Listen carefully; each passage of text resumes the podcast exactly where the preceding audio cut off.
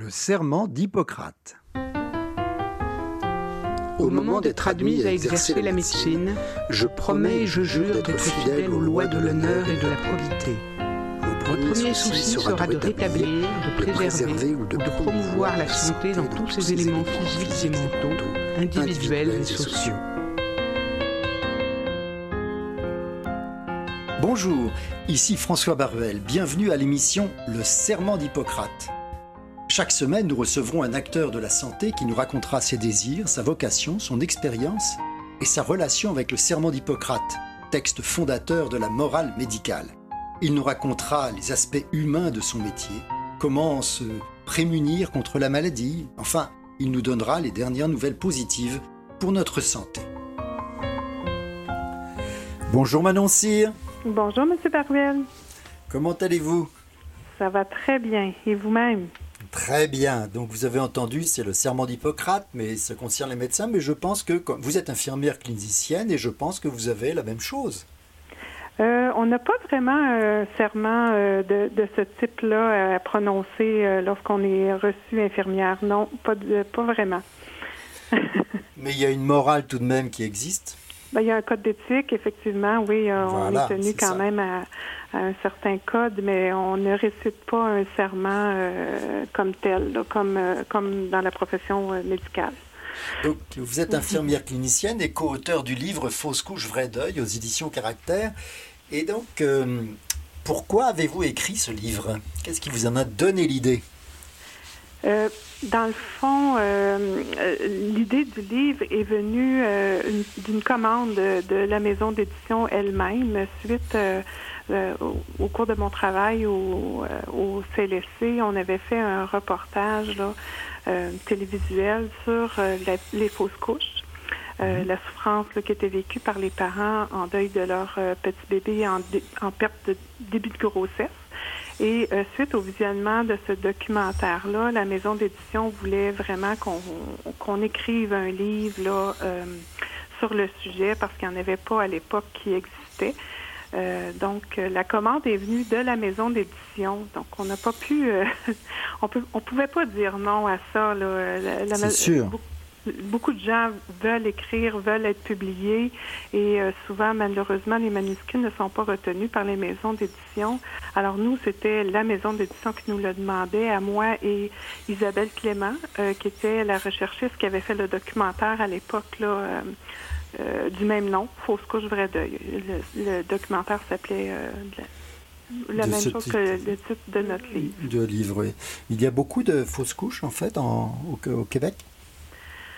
Oui, il y en a beaucoup plus qu'on peut euh, imaginer. Euh, en tout cas, à, moins d'avoir de connaître quelqu'un dans son entourage, c'est pas nécessairement quelque chose qu'on pense qui arrive régulièrement. Par contre, on sait avec les statistiques là qu'il y a quand même une grossesse sur quatre euh, qui se rendra pas là à terme. Donc, euh, beaucoup de fausses couches, bien entendu, mais aussi des pertes là en cours de grossesse, soit une grossesse ectopique, une interruption médicale de grossesse euh, une mort in utero ou même des décès à la naissance, là, mais la majorité, la, grosse majorité, c'est vraiment dans le premier trimestre. C'est ça, oui. Et c'est ce que c'est ça. Et quelles sont les, réactions juste le, la, réaction de la mère? Évidemment, euh, c'est j'imagine la pire, je pense. Est-ce que vous pourriez la définir? Est-ce que vous pourriez nous la, nous la décrire? Ben, c'est, ça dépend des personnes. Ça dépend aussi qu'est-ce qu'on avait, euh, comment on avait perçu là la, grossesse comme telle. Euh, pour la majorité, c'est vraiment un deuil euh, de, de, de cet enfant-là qui va qui est à naître parce que bon, on avait surtout les mères, hein, on a imaginé même préconception, là, tout un avenir avec cet enfant-là. Donc, on s'est fait des scénarios, des rêves euh, qu'il faut déconstruire un à un. Le chagrin est beaucoup euh, présent. Euh, la culpabilité aussi, des fois, est quand même assez intense, surtout chez la mère, qui a le sentiment que lors de la grossesse, c'est elle qui doit protéger son enfant. Donc, quand il y a une perte de l'enfant en cours de grossesse, ben, elle se remet en question là nécessairement presque automatiquement. Donc, même, si, même si on lui explique que s'il y a eu une, une, perte de l'enfant, une fausse couche, c'est peut-être tout simplement parce qu'il n'était pas viable, que c'était pas de sa faute, que c'était peut-être la faute de c'est pas la, faute c'est la faute de personne, c'est la faute de la non, nature. c'est la faute de personne effectivement. Et c'est la euh, faute de la nature et on n'y peut rien et ça c'est malgré ça ça ne change pas la sensation de culpabilité de la mère. Non, non, c'est un sentiment qui est assez fort chez les femmes euh, qui perdent un bébé en cours de grossesse. Euh, ce sentiment-là, même si rationnellement euh, ils le comprennent que c'est pas de leur faute, il y a quand même ce, ce sentiment profond ancré en elles qu'il y avait cette protection-là à laquelle ils ont échoué, entre parenthèses. ils n'ont pas échoué du tout, mais dans leur tête à eux, à elles, elles le perçoivent de cette façon-là. Donc dans ce cas-là, ça peut, malgré les peut-être des consultations de psychothérapie ou de psychologue ou des malgré les consultations, ça prend un accompagnement pour ces couples-là parce que souvent aussi euh, le degré d'attachement n'est pas le même en début de grossesse hein, du, du, père et de la mère. Donc il y a souvent une euh, différence marquée là, de la façon dont euh, ça va être vécu, autant chez l'homme que chez la femme. Donc, euh, il y a des, euh, des petits euh, conflits qui, peut, qui, qui, peuvent arriver en cours de, de cheminement, il y a des, des incompréhensions. Donc, il faut vraiment les accompagner pour que la communication dans le couple soit au maximum, pour pas qu'il y ait de, de non-dits, pour pas qu'il y ait de, euh, de, de, frustration et d'une part et d'autre. C'est-à-dire qu'en fait, ils peuvent se rejeter, enfin, ils peuvent, on peut se rejeter la faute l'un sur l'autre si, si jamais il y avait déjà quelques petits conflits ou des dissensions, disons. Ben, souvent, c'est que la, la, façon de vivre un deuil est, très différente chez l'homme et la femme. La femme a besoin beaucoup plus de parler de son expérience, de, de partager, de pleurer, d'extérioriser vraiment euh, en mmh. mots, en, mmh. en gestes. Euh, cette perte-là pour pouvoir vraiment s'en sortir, alors que l'homme, ce qu'on ben, là je généralise là, mais c'est hmm. pas toujours comme ça, mais chez l'homme, souvent ce qu'on voit, c'est que euh, le conjoint, lui, va se va mettre l'emphase plus sur l'avenir, sur les projets, sur euh, la reconstruction. Et c'est pas parce que il n'y a pas de sentiment par rapport au bébé qui est perdu, mais c'est vraiment sa façon à lui d'être dans l'action pour pouvoir s'en sortir. Euh, donc, c'est sûr que les deux euh, façons de faire, euh, c'est vraiment les deux opposés. Alors, de trouver un terrain d'entente où on, où on respecte la façon dont l'autre a besoin de vivre son deuil, ça peut être difficile, surtout s'il y a un problème de communication dans le couple déjà présent. Là. J'imagine en effet en tant qu'homme, je me dis eh bien on va en faire un rapidement pour remplacer celui-ci et euh, etc. Alors que la, enfin je caricature, hein, mais c'est vrai que la femme aura tendance à à se replier un peu sur elle-même ou à rentrer en elle-même pour essayer de comprendre les choses et les accepter progressivement avant d'être capable de d'envisager d'avoir un autre enfant? Exactement. C'est exactement, vous, avez les mots justes. Hmm. Et combien de temps, euh, en combien de temps, justement, en moyenne, pensez-vous qu'une femme est capable d'envisager d'avoir de nouveau un, enfant? Ça dépend vraiment des personnes. Il y a des femmes qui vont avoir besoin de combler ce vide-là très rapidement, donc qui vont retomber enceinte très rapidement euh, et mettre cette perte-là un peu de côté.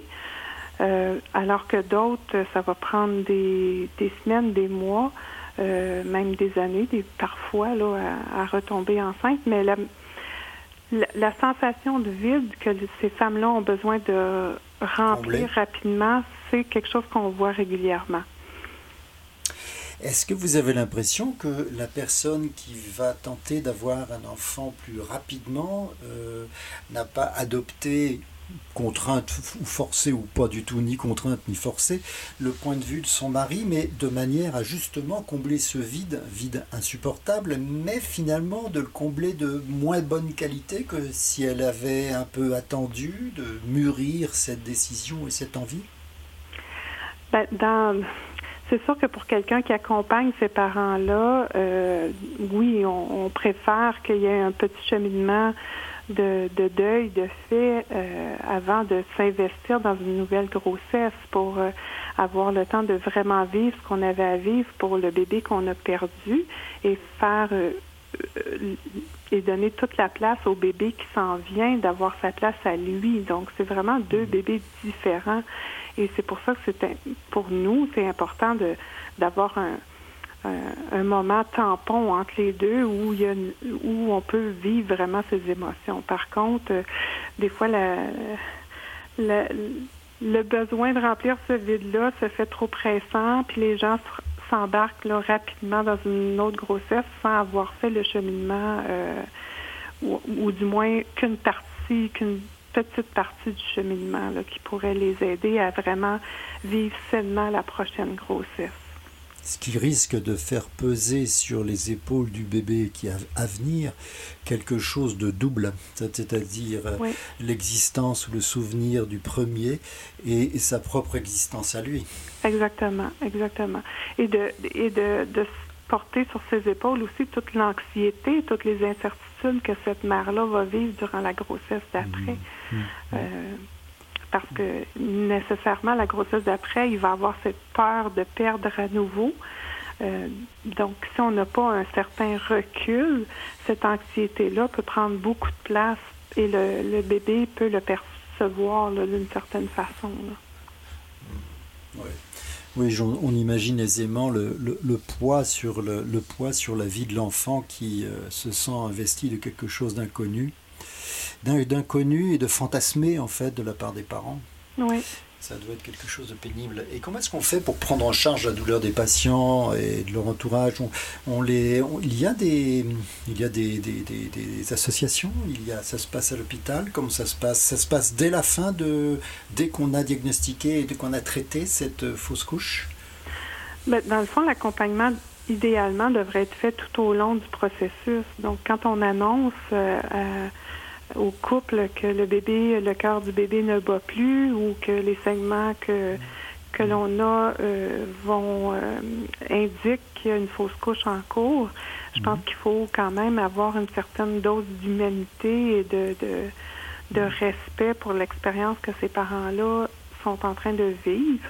Donc, de bien les accompagner euh, pour prendre les bonnes décisions aussi, parce qu'il y a quand même plusieurs euh, options qui peuvent s'offrir à eux au niveau de, de, la disposition du corps, au niveau de comment on veut que ça se passe. Euh, il y a plein, plein de choses qui qu'il faut guider les parents parce que quand c'est une première expérience, euh, c'est le néant pour eux. Là, ils savent pas euh, dans qu'est-ce qui va arriver là, dans les prochaines 30 minutes, dans les prochaines heures. Alors, on, on, est là pour les accompagner du mieux qu'on peut avec notre, notre cœur.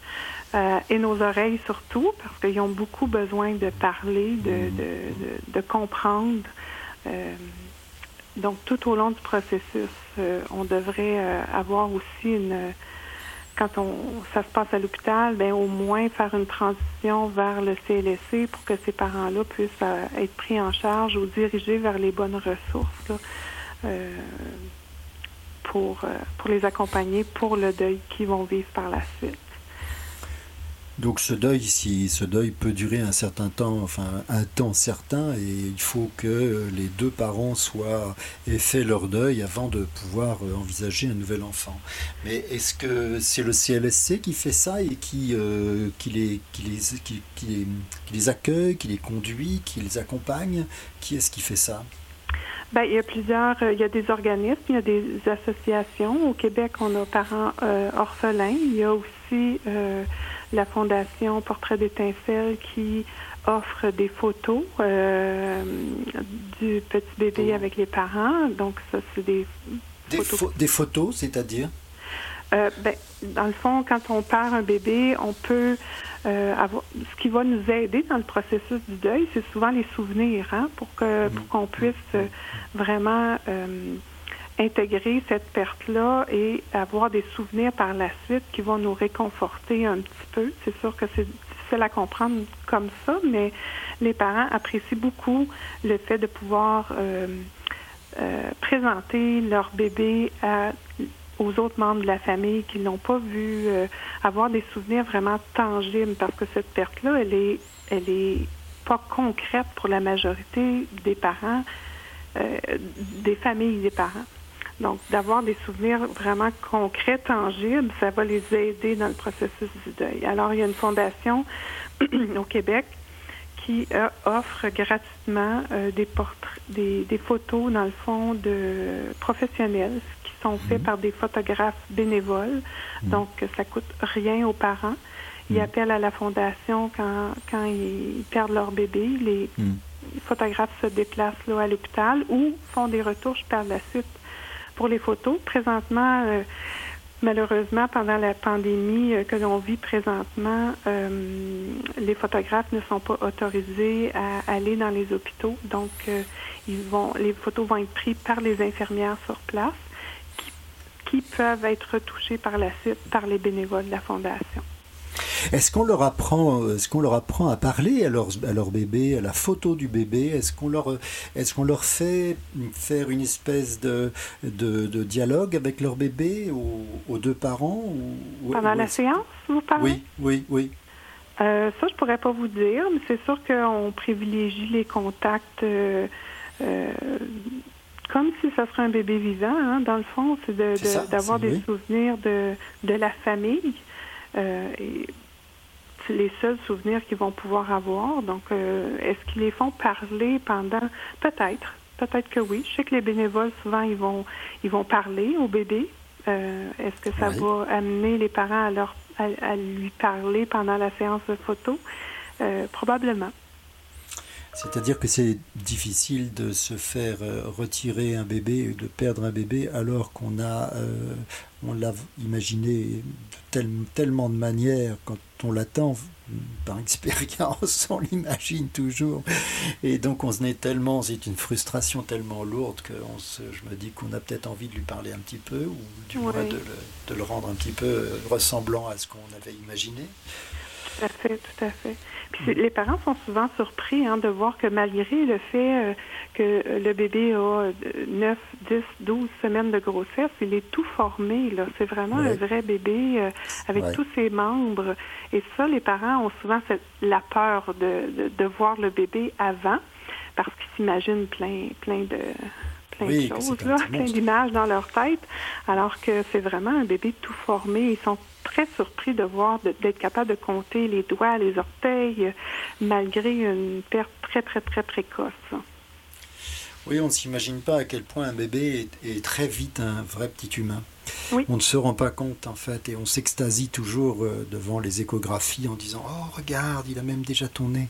Enfin déjà, on trouve déjà des ressemblances lorsqu'il y a des, échographies précoces. C'est tellement charmant et c'est tellement mignon. On va passer une petite minute, on va passer un petit moment, on va faire une petite pause en fait et on se retrouve euh, tout de suite après Manon. Et restez avec nous, une petite chanson et on revient.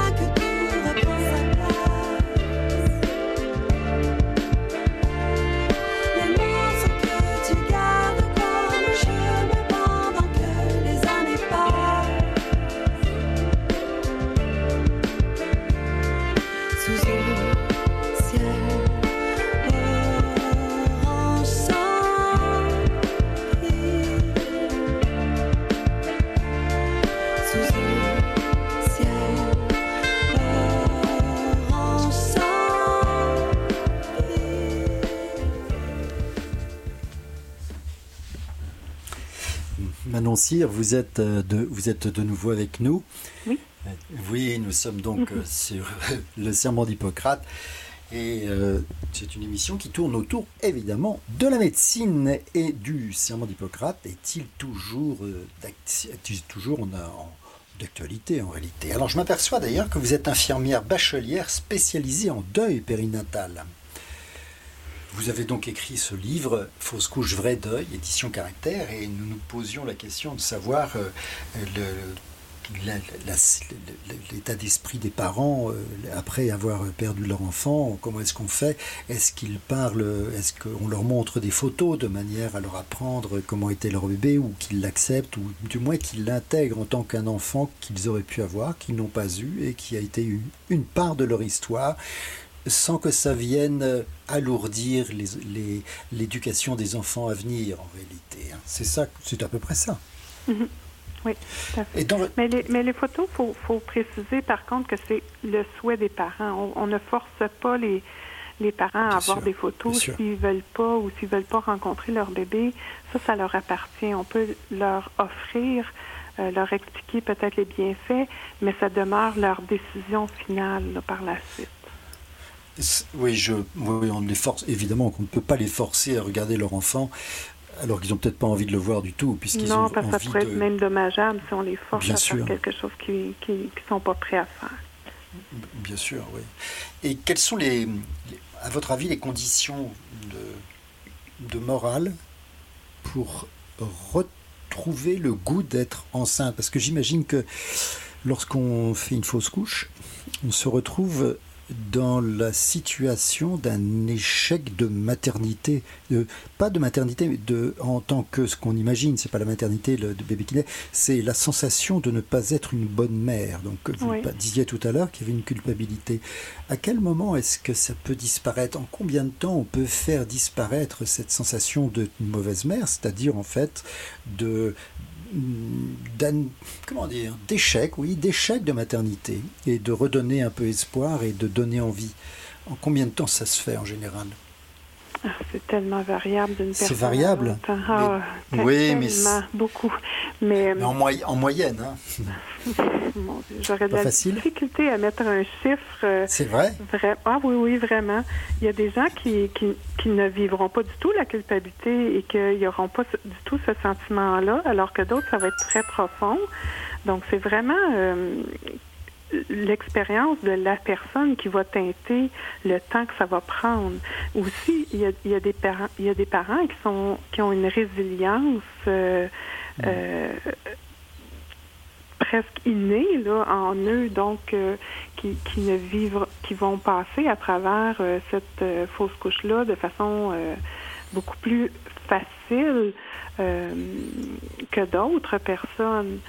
Puis il y a aussi des gens pour lesquels pour ils, ne vivront pas nécessairement un deuil associé à la fausse couche. Donc, il euh, faut faire mhm. attention aussi. Il ne faut pas dire que mhm. tout le monde mhm. qui font des fausses couches doit vivre un deuil, sinon ils sont pas corrects. Il y a des parents qui vont euh, qui, qui vont euh, le vivre très bien là aussi. Là. C'est pas tout le monde mm. qui va qui va avoir besoin d'un accompagnement. Donc, faut faut vraiment aller avec l'expérience de la personne, euh, s'informer comment eux ils vivent ça et les accompagner à ce moment-là à leur selon leur expérience. Il n'y a pas il y a malheureusement pas de protocole ou de d'étapes là euh, très très claires avec euh, bon ben on prend tant de temps en, en choc. Oui, je comprends. C'est vraiment on, navigue à vue en fait. Hein? Ah oui, oui, puis ça dépend de nos expériences de vie. Hein. Il y a des personnes puis de de, de, de comment on on s'était investi dans cette grossesse-là. Quelqu'un mm. qui euh, a euh, une grossesse après deux, trois ans d'infertilité va probablement vivre sa fausse couche beaucoup, plus durement que quelqu'un qui, qui, tombe enceinte très rapidement, très facilement et que, oups, mm. le premier mois, il tombe enceinte, puis finalement, c'était peut-être pas nécessairement ce mois-là qui avait qui était l'idéal pour eux. Là. il y a vraiment une grande euh, panoplie là, de, de, de réactions possibles selon les personnes elles-mêmes et selon euh, toute leur expérience de couple. Justement, la présence de l'homme, euh, la présence et l'attention et la, oui, le fait que l'homme soit attentif permet probablement d'améliorer la situation et d'améliorer, de raccourcir le délai, j'imagine. Tout à fait, tout à fait. Oui, c'est évidemment, c'est toujours, c'est ça se fait à deux, un enfant, hein, souvent. Hein. Oui. Euh, euh, en tout cas, à ma connaissance, ça se fait pas mal tout le temps à deux.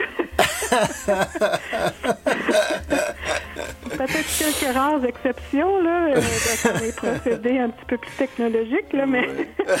mais il faut quand même qu'ils soient tous les deux, il faut qu'ils soient inclus et il faut qu'ils soient responsables là-dedans pour que ça marche bien. Donc on va faire une petite pause encore.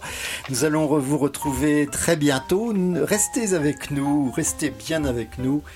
Nous allons vous retrouver tout à l'heure, Manon Cyr, et vous aussi les auditeurs, chers auditeurs. Nous revoilà avec Manon Cyr, infirmière bachelière en deuil périnatal. C'est vraiment quelque chose de très très grave et de très triste évidemment, mais en fait, euh, c'est pas si triste que ça quand il s'agit d'après avoir d'autres projets. Mais qu'est-ce qui vous a fait faire Qu'est-ce qui vous a donné l'envie d'être infirmière, vous Manon? Oh mon Dieu. Bonne question. Ah là là là là, quelle question, mon Dieu, que c'est compliqué. La question, la question qui tue. Euh, oh, qui tue, non, non. c'est au contraire, ah justement, quelque chose de grand. Hein. C'est beau, hein Non, c'est vrai. Je ne voulais pas faire de jeu de mots du tout. Euh, dans le fond, je, je, pense que j'ai commencé à y penser, à être infirmière, euh, quand j'étais au secondaire mais mon choix de carrière n'était pas vraiment défini. J'étais pas certaine. J'aimais beaucoup aider les gens, mais je ne savais pas trop. À la fin de mon cégep, euh, j'avais fait, étonnamment, là, vous allez peut-être rire, mais j'avais fait une demande euh, à l'Université de Montréal en sciences infirmières et parallèlement à l'UCAM en comptabilité. Ça alors? ah oui, en effet, c'est oui, c'est assez curieux, oui. Deux domaines complètement différents. Ah oui, ben alors là, il y en a un qui a de l'empathie et l'autre, c'est vraiment euh, mathématique. Hein. hein c'est des ah oui, euh, ça. J'ai été acceptée aux deux endroits et finalement, j'ai suivi mon cœur euh, vers les sciences infirmières. je ne l'ai jamais regretté par la suite. Je pense ah que le, fait d'aider l'humain en tant qu'humain, euh, c'est ce qui a fait basculer mon cœur, puis c'est ce qui me passionne depuis euh, plus de 30 ans maintenant. Ça fait 30 ans que vous faites, euh, donc vous êtes, mais, mais vous ne vous occupez pas que des fausses couches quand même. Non, dans, les, ben, dans, dans, le fond, depuis deux ans, je suis consultante en soins palliatifs. Donc, euh, je, je, suis euh, je suis en soutien aux équipes, euh, des équipes qui font des soins palliatifs autant à domicile que dans les CHSLD de ma région. Donc, je mhm. suis appelée aussi à accompagner les médecins ou à les guider ou à les intervenir avec eux au niveau des aides médicales à mourir également dans, mon, dans, dans, le rôle que j'ai présentement. Hmm, si vous êtes d'accord, on, on, en reparlera dans une autre émission parce que c'est un sujet qui est en effet encore plus grave presque que celui de la perte d'un enfant car il s'agit d'un d'un projet, disons, définitif, alors que la perte d'un enfant au cours d'une fausse couche, c'est un projet, il y a un projet derrière de remplacement et de vie, alors que là, il s'agit au contraire d'une fin de vie, en réalité.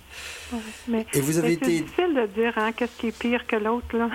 je sais, je sais, je sais. Pour avoir côtoyé les deux, euh, je vous dirais que les deux épreuves, c'est des épreuves qui sont intenses et difficiles à vivre mais vous n'avez pas l'impression que vous n'avez pas l'impression que la fausse couche, tout de même, il y a un projet derrière de de, de, de, renaissance d'un autre enfant, de, en fait ben, un projet.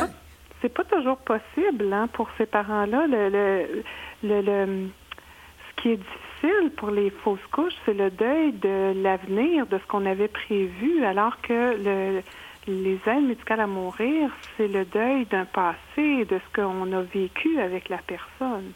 Oui, je comprends tout à fait. C'est complètement différent. Euh, puis je pourrais pas, je pourrais pas dire qu'il y en a un qui est pire que l'autre. Vraiment là, euh, c'est des épreuves qui sont aussi difficiles. Même, je vous dirais, en tout cas, je ne pense pas qu'on va en parler cette fois-ci, mais pour les aides médicales à mourir, ceux qui vont vers ce choix-là, c'est des gens qui souffrent beaucoup. Donc, il y a une certaine forme de soulagement avec cette perte-là au bout du compte. Hmm. Euh, en tout cas, on pourra en reparler euh, plus On en reparlera, mais justement, oui. Mais comment est-ce que vous avez, euh, qu'est-ce que vous avez, qu'est-ce qui vous a dirigé? Parce que là, vous êtes passé de l'un à l'autre, ce qui est quand même la perte toujours la perte. Oui, toujours euh, la perte aux deux extrémités de la vie. Euh, mais oui, la souffrance des gens, euh, la, façon d'accompagner de, l'humain dans une épreuve inhumaine, si je peux dire ça de cette façon-là. Mhm. je pense que c'est ça qui, qui me passionne, qui m'allume. La psychologie, le, le, tout ce qui est euh, réaction, émotion, euh, ça vient beaucoup me chercher. Je pense que c'est ça. Puis de voir ces gens-là euh, développer leur résilience, développer des mécanismes d'adaptation, pour moi, c'est toujours un privilège de pouvoir les accompagner dans ces moments-là. Mais qu'est-ce qu'il est là Mais quelle est la première qualité qu'il vous faut pour, cette, pour ce métier-là? Oh, La compassion. La compassion, l'amour de, aimer prendre soin des gens, l'empathie, c'est pour, pour faire le travail que je fais, oui, c'est ça qu'il faut avoir. C'est une vocation pour vous? Je sais pas si je pourrais dire une vocation. Je, mhm. pense que c'est un travail professionnel comme une autre professionnelle, mais il faut être passionné par ce qu'on fait. Vous avez quand même, vous avez quand même, vous avez quand même postulé en comptabilité. Vous avez choisi l'infirmerie, puis vous avez choisi la, spécialité donc post fausse couche, et puis maintenant vous êtes quand même dans les soins palliatifs. Il y a quand même une sorte de une sorte de, de, de, tropisme pour euh, ces métiers-là, et en même temps vous aimez les vous aimez les gens en général. Vous les aimez beaucoup. Apparemment, vous les aimez énormément pour continuer, pour évoluer dans ce milieu-là. Ben, je pense qu'on oui. Sinon, euh, on n'est pas, on est, en tout cas, je serais pas à ma place. Puis je me sens vraiment sur euh, au bon endroit. Euh, je fais vraiment le travail que j'aime. C'est sûr que présentement, dans le contexte, c'est un petit peu plus difficile. Mais quand on est passionné par notre travail, par notre profession, on s'y donne c'est drôle de, enfin c'est drôle, c'est toujours intéressant de voir ce qui a mené les, ce qui a mené des, des, des soignants à devenir, de, à passer de, pas indifférent, mais vous avez, vous n'avez pas joué à l'infirmière quand vous étiez petite ou au médecin euh, plus que les autres. Euh, c'était pas, non mais c'est vrai. Et finalement, vous aboutissez à quelque chose qui est particulièrement et exceptionnellement, et je pense que c'est ce qu'il y a de plus compassionnel dans tout le monde de la santé, c'est justement ces deux extrémités-là et c'est la perte d'être de, dans ces deux moments-là. C'est quand, même, quand même quelque chose d'assez émouvant de voir que se révèlent des qualités qui ne sont pas forcément évidentes, quoi. Et qu'elles se révèlent au fur et à mesure de votre travail et de votre vie, puisque ça fait 30 ans que vous faites ça. Mm-hmm. Mais je pense que à, force d'accompagner les gens, euh, on devient meilleur, on devient des meilleures personnes, on devient, euh, on, ça teinte notre vie personnelle aussi euh, à un certain niveau, dans le sens où euh, quand je reviens chez moi après avoir accompagné quelqu'un qui a perdu un être cher, peu importe qu'il soit de 12 semaines de grossesse ou de 70 ans, euh, ça remet les valeurs à la bonne place comme personne. On peut pas euh, hmm. prendre rien pour acquis, on peut pas on apprécie beaucoup plus la vie en général, on apprécie ce qu'on ce qu'on a, les êtres qui nous entourent. Je pense que personnellement, ma, profession m'apporte personnellement beaucoup. Oui. Vous avez l'impression que ça a développé votre amour de l'autre en dehors de votre travail? Euh, Tout à fait. Tout à fait. Bien oui. On ne peut pas rester indifférent. Quand on s'intéresse à l'histoire des, des, de purs étrangers, pour pouvoir les accompagner, eh bien c'est sûr qu'on va s'intéresser à ceux qui, sont proches de nous, à comment ils vivent, euh, c'est quoi leurs défis, c'est quoi leur, les problèmes, les problèmes qu'ils vivent, est-ce qu'on peut les aider euh, et euh, c'est un partage. Oui, c'est vraiment c'est très très beau ce que vous dites parce que c'est vrai que on imagine, on vous entend à votre réponse que c'est évident pour vous que ça a amélioré votre votre amour des autres. Donc vous avez des enfants, n'est-ce pas? Oui, oui, oui, j'ai deux, deux grands garçons de 26 et 23 ans. Eh bien, ils sont heureux enfants. Qu'est-ce que vous appréciez Comme parents. Il y a une période où euh, ils ne nous diraient pas qu'on était des bons parents, mais. Ah, j'espère bien, si nécessaire. je pense que non, ils sont. Ils sont euh, puis moi, je suis très fière d'eux aussi. Là. Je suis très fière de, des hommes qui sont en train de devenir. Là. Ben oui. Qu'est-ce que vous appréciez le plus chez vos collègues? Oh, la, leur entraide, les échanges d'expériences qui nous font grandir euh, professionnellement, euh, la camaraderie entre nous, euh, l'entraide. Je vous dirais l'entraide ces temps-ci, c'est vraiment quelque chose qui qu'on n'a pas le choix d'avoir parce que on s'en sortira jamais. Est-ce que vous avez l'impression de temps en temps que certains pas, ne font pas preuve de suffisamment d'empathie par rapport à vous? Dans quel sens? Est-ce que vous avez l'impression que vous auriez pu faire mieux qu'eux que, Est-ce que vous avez l'impression qu'ils ont, sont passés à côté de quelque chose, qu'il aurait fallu peut-être ajouter un petit quelque chose, dire un mot, le mot qu'il aurait fallu dire? Non? Hmm. Ben, je pense qu'on y voit avec qui on est. Hein. Euh, on accompagne les parents de la façon euh, qu'on pense qui est le mieux. Euh, je, je, pense pas qu'on est, puis même après 30 ans, je suis pas sûre que j'ai toujours les bonnes paroles au bon moment tout le temps. J'ai beau vous poser des questions pièges, vous répondez toujours bien. C'est quand même terrible ça.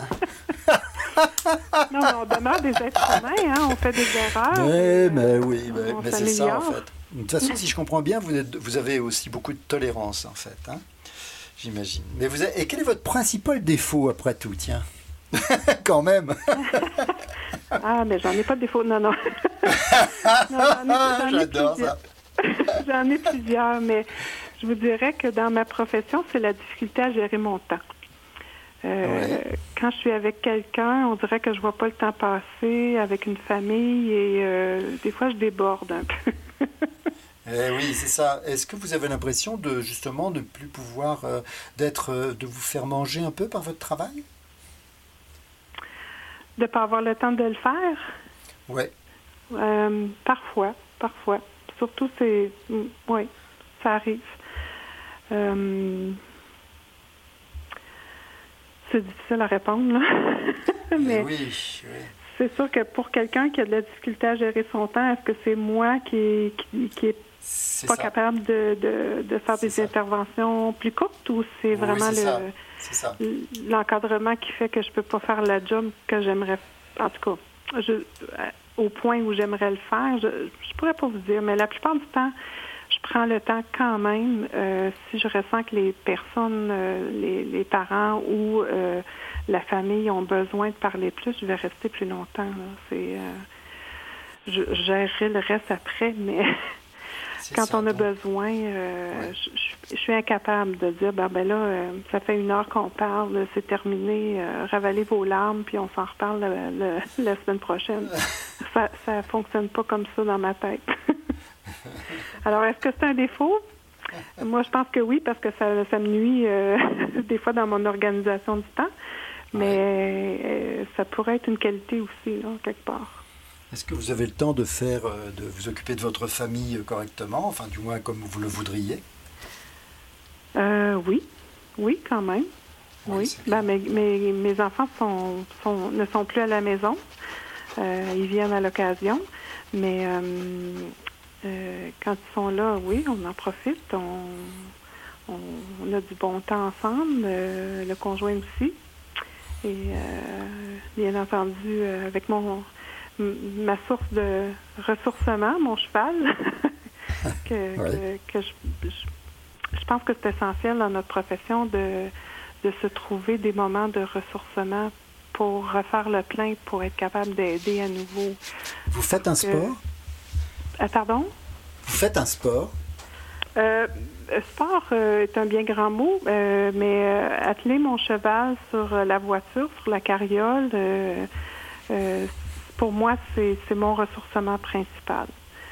C'est là où, mhm. euh, quand, je vais en forêt, ben, je, fais le mhm. vide dans ma tête. Euh, parce que c'est quand mhm. même, c'est très gratifiant accompagner les, les gens en souffrance et les voir évoluer ou la famille évoluer, mais euh, ça peut être très demandant aussi psychologiquement. Donc, ça prend vraiment des moments où on doit se ressourcer personnellement pour pouvoir euh, continuer à faire notre travail et à aimer notre travail. Et ce contact avec, votre, avec la nature et votre cheval vous permet de, de vivre un monde complètement différent? Et ça vous soulage? Oui, C'est essentiel à ma santé mentale. ah oui, c'est essentiel à votre santé mentale, oui. Qu'est-ce que vous que vous diriez aux jeunes comme conseil euh, avant de, c'est une question traditionnelle que je pose. Qu'est-ce que vous donneriez comme conseil aux jeunes qui veulent refaire, qui veulent faire le métier que vous faites? Eh mon Dieu. Euh, J'adore. Vous êtes. J'ai toujours l'impression de vous poser des questions épouvantables. Mais c'est vrai. non, c'est pas épouvantable, mais je, je veux passer le bon message aussi. Mais euh, de suivre son cœur. Je pense que de suivre son cœur, ses passions, euh, c'est vraiment euh, ce qui va nous amener à être heureux dans notre travail. C'est sûr que le contexte présentement est difficile, surtout pour ceux qui commencent, qui débutent dans, dans le milieu de la santé présentement. C'est euh, difficile. C'est, j'ose espérer temporaire, mais ça demeure quand même le plus beau métier du monde. Euh, puis moi, je, je, il y a tellement de domaines comme infirmière où on peut euh, travailler. Euh, que moi, c'est plus au niveau psychologique ou des choses, l'approche aux familles, mais il y a la cardiologie, l'obstétrique, la pédiatrie, la néphrologie. Il y a tellement, tellement de champs d'application de notre euh, métier que c'est merveilleux parce qu'on trouve notre compte à, et, dans, notre passion, on va, on va trouver notre voie. Moi, la santé communautaire, c'était vraiment ce que je voulais faire dès le départ. Là. Quand j'ai fait mes stages, euh, là, plus de 30 ans, euh, j'ai tout de suite su que la psychologie et la santé communautaire, c'était, c'était dans ma Votre voie. Ma voie, effectivement. Puis il faut la suivre, faut, faut, faut, être à l'écoute de notre voix, de ce qui nous passionne, de ce qui nous allume, puis d'aller vers ça. Euh, quand vous parlez d'avoir un grand cœur, quand vous, parlez de, suivre son cœur et d'avoir un cœur, je crois que vraiment vous en avez un immense en fait. et, oui, c'est vrai, c'est vrai. À vous entendre, c'est extraordinaire. Et je pense qu'on va vous revoir. Va. Oh, c'est toujours pareil, on va vous réentendre. On va vous réentendre euh, la prochaine fois pour, euh, pour une autre émission à propos justement de votre spécialité maintenant, qui est plus l'accompagnement. Et, et donc, euh, écoutez, merci infiniment. Ça nous a fait vraiment très très plaisir. C'était passionnant, vraiment passionnant. merci pour l'invitation. C'est toujours un plaisir de parler avec vous. Et c'est réciproque. Merci beaucoup, merci beaucoup, Manon, et à bientôt alors. je répète, Manon Cyr a écrit un livre hein, qui s'appelle Fausse couche vrai deuil. Elle a écrit un livre et vraiment c'est quelque chose de très très très joli, très beau. Non, merci beaucoup Manon et à bientôt. Bonne journée. Au revoir.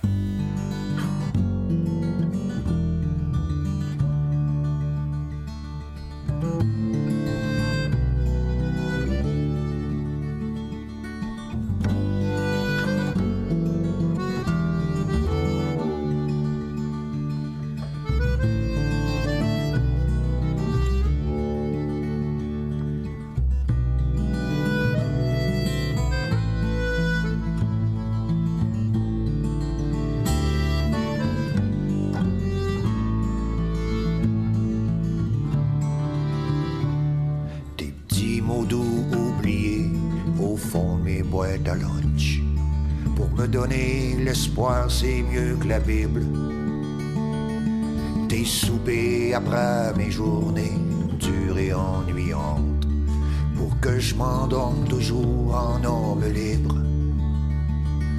Ton cœur toujours là à m'attendre, indulgent comme une mère de tueur, oh Jenny, ma lueur pas trop fort en affaires comme ceux qui volent avec leur plume. Je n'ai que ma sueur pour toute fortune. Je te donnerai tout ce que j'ai, mais faudrait encore une fois m'en aller, l'emprunter. Je n'ai du broyer du noir à tout vouloir lâcher, comme si j'étais d'un concours de courage nos seules vacances c'était quand on allait se coucher. Mais laisse-moi dire, ta peau c'est mieux qu'une plage. Et chaque nuit je vais tenter ma chance. Parmi un grand mariage d'oiseaux, Jenny, mon ange. Quand je vois quelque chose de beau, à chaque fois je pense à toi à mes yeux, t'es la sœur de la beauté. Je te donnerai tout ce que j'ai, mais ça tiendrait d'un petit. Tout ce que j'ai, c'est moi. J'essaye de faire en sorte que quand tu penses à moi, tu te dises que t'aurais pas pu trouver mieux cette Christie de vie, je l'ai de c'est bien ça le mystère. Comment t'as fait pour me rendre heureux? À soir, mon beau camion vient te livrer. Un merci grand comme la mer, oh Jenny, comme la mer. C'est comme disent les craqués, je vais revenir un jour sur terre je serai chèque en blanc à ton nom. Je te donnerai tout ce que j'ai, mais c'est pas sérieux parce qu'au fond, tout ce que j'ai,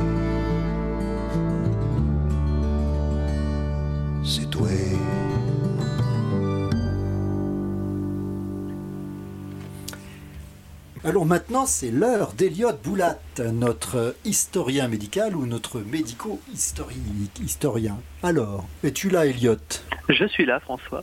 Ah Qu'est-ce que tu vas nous raconter maintenant, aujourd'hui? Eh bien, on va parler rapidement de l'histoire des infirmières au Québec. Parce que ah, euh, c'est une profession qui est très présente, en fait, au Québec. On s'en rend parfois pas vraiment compte, mais elles, sont très présentes aujourd'hui, mais elles sont très présentes depuis assez longtemps. Alors, l'histoire de la profession d'infirmière au Québec, hein, c'est une histoire qui est riche et passionnante et je pense que j'aurai pas le temps de tout traiter aujourd'hui. Donc je renvoie nos auditrices et nos auditeurs un livre qui m'a beaucoup aidé pour cette chronique qui s'appelle Profession infirmière de Yolande Cohen, presse universitaire de Montréal. C'est un peu ardu, c'est assez axé sur les luttes politiques et sur la place des femmes dans la société, mais c'est passionnant si jamais nos auditrices et nos auditeurs ont envie d'en savoir plus. Alors, avant de parler des infirmières proprement dites, il faut rappeler le poids des de celles qui les ont précédées hein, dans, la, dans la mission humanitaire et hospitalière qui, est les, qui sont pardon, les communautés religieuses qui s'établissent très tôt en Nouvelle-France. Mhm. On peut citer pêle-mêle les Sœurs de la Charité de Montréal, dites les Sœurs Grises, dont on a déjà parlé. Ah, les Sœurs Grises, Sœurs de Sainte-Anne, les Sœurs de la Providence, les Sœurs de la Congrégation de Notre-Dame. Bref, il y a beaucoup de congrégations religieuses qui s'occupent de cette mission de soins. D'ailleurs, pour rappeler encore une fois le rôle de Jeanne Mance dans la Fondation de Montréal et dans l'établissement de l'Hôtel-Dieu de Montréal à la suite de la fondation de la ville. Oui. Seulement, ce que je rappelle, était une infirmière laïque. Oui, tout à fait. Alors, toutes ces congrégations, en fait, encadrent et posent les bases d'un apprentissage formel des aspirantes infirmières avec les premières missions médicales. Mais ce qui est assez intéressant, c'est qu'il y a une différence, en fait, entre la tradition anglaise et anglophone au Canada des rôles d'infirmière et la tradition dans la société franco-catholique dans la, société franco-catholique, ces rôles d'infirmière est, assez prestigieux et ce sera souvent l'apanage des filles et des dames de la haute société. Alors que dans la tradition anglaise, ce sont plus des femmes d'extraction sociale plus modestes qui vont s'occuper de ce travail, en fait, et s'occuper du soin apporté aux nécessiteux, à la population. Les infirmières, d'ailleurs, commencent à s'organiser au 19e siècle et apparaissent dans les statistiques canadiennes à partir de 1911. On se rend compte d'ailleurs qu'au Québec, à ce moment-là, il y a 463 infirmières enregistrées en 1911. Et dix ans plus tard, en 1921, elles sont déjà 3142 et en 1951, elles seront 7224. Alors, c'est surtout des jeunes femmes, souvent célibataires, en 51. 51% des infirmières ont 35 ans ou plus et 86% sont célibataires. Donc, de ces chiffres, on peut se douter du poids des ordres religieux, en fait, dans les infirmiers. C'est ça. Ou alors, c'est que vraiment le travail les occupe beaucoup. Voilà, exactement. Je pense un mélange des deux. Oui, c'est ça. Et il faut aussi noter que la moitié des effectifs que je viens de citer sont concentrés à Montréal. Mhm. Donc, une, place importante du soin à Montréal. Oui. Alors, dans cette première partie, ce début, cette fin du 19e, début du 20e, on voit donc que les ordres euh, religieux encore un certain poids dans la formation, dans le, la pratique des soins. Et à part, entre les années 20 et, les, et la fin des années 40, il y a un deuxième mouvement qui s'enclenche qui va vers une professionnalisation en fait du métier d'infirmière, notamment sous la pression des Canadiens, des Canadiennes anglaises, qui vont et de l'intégration du système de santé à l'État. C'était beaucoup d'hôpitaux privés à l'époque, hein, gérés par des groupes privés, par les congrégations religieuses, etc. Et ben, l'État va reprendre ça pour faire des hôpitaux publics, en fait, ce qui va mener un certain nombre de tensions, d'affrontements, de conflits, mais aussi une spécialisation accrue, une émergence du métier d'infirmière auxiliaire et avec la modernisation des hôpitaux, il va aussi avoir l'émergence bah, du salariat et donc de l'institutionnalisation du métier d'infirmière, avec la loi notamment de professionnalisation de 1947 où en fait on va s'éloigner d'un savoir-faire féminin pour aller vers un savoir-faire tout court, enseigné dans des universités dorénavant, parfois rattachées aux hôpitaux, et qui vont donc pouvoir former des infirmières, elles d'ailleurs de plus en plus sécularisées. C'est ça. D'ailleurs, à partir des années 60, les infirmières laïques prennent de plus en plus de place, y compris dans les postes de direction. Mais les, dans ce nouveau mouvement de la façon dont se structure le métier d'infirmière, on a voit de plus en plus aussi ces infirmières, au fur et à mesure que les décennies défilent, à partir des années 70-80, on les voit sortir de l'hôpital, de plus en plus aller vers les soins à la personne et les soins ambulatoires. Tout en étant vraiment euh, au sein des différents mouvements de structuration euh, des mouvements de la santé. À partir des années 2000, par exemple, il y avait 67 000 infirmières au Québec, dont la moitié exerçait en dehors des hôpitaux. voit donc en fait, c'est assez intéressant, un mouvement qui est le retour des services privés qui dominait jusqu'au début des années 30 et qui avait eu tendance à s'effacer avec l'intégration du système de santé à l'appareil étatique et aussi l'apparition des différentes lois médicales. Merci beaucoup Elliot, c'était vraiment très passionnant. On te retrouve donc j'espère bien la semaine prochaine hein, pour un autre sujet. Et je voudrais remercier infiniment tout le monde. Je voudrais te remercier Elliot Boulat, Catherine, Catherine Bourderon, la recherchiste, Jean-Sébastien Liberté à la console. Et voilà. Et à bientôt, chers amis. Nous allons vous retrouver la semaine prochaine. Au revoir.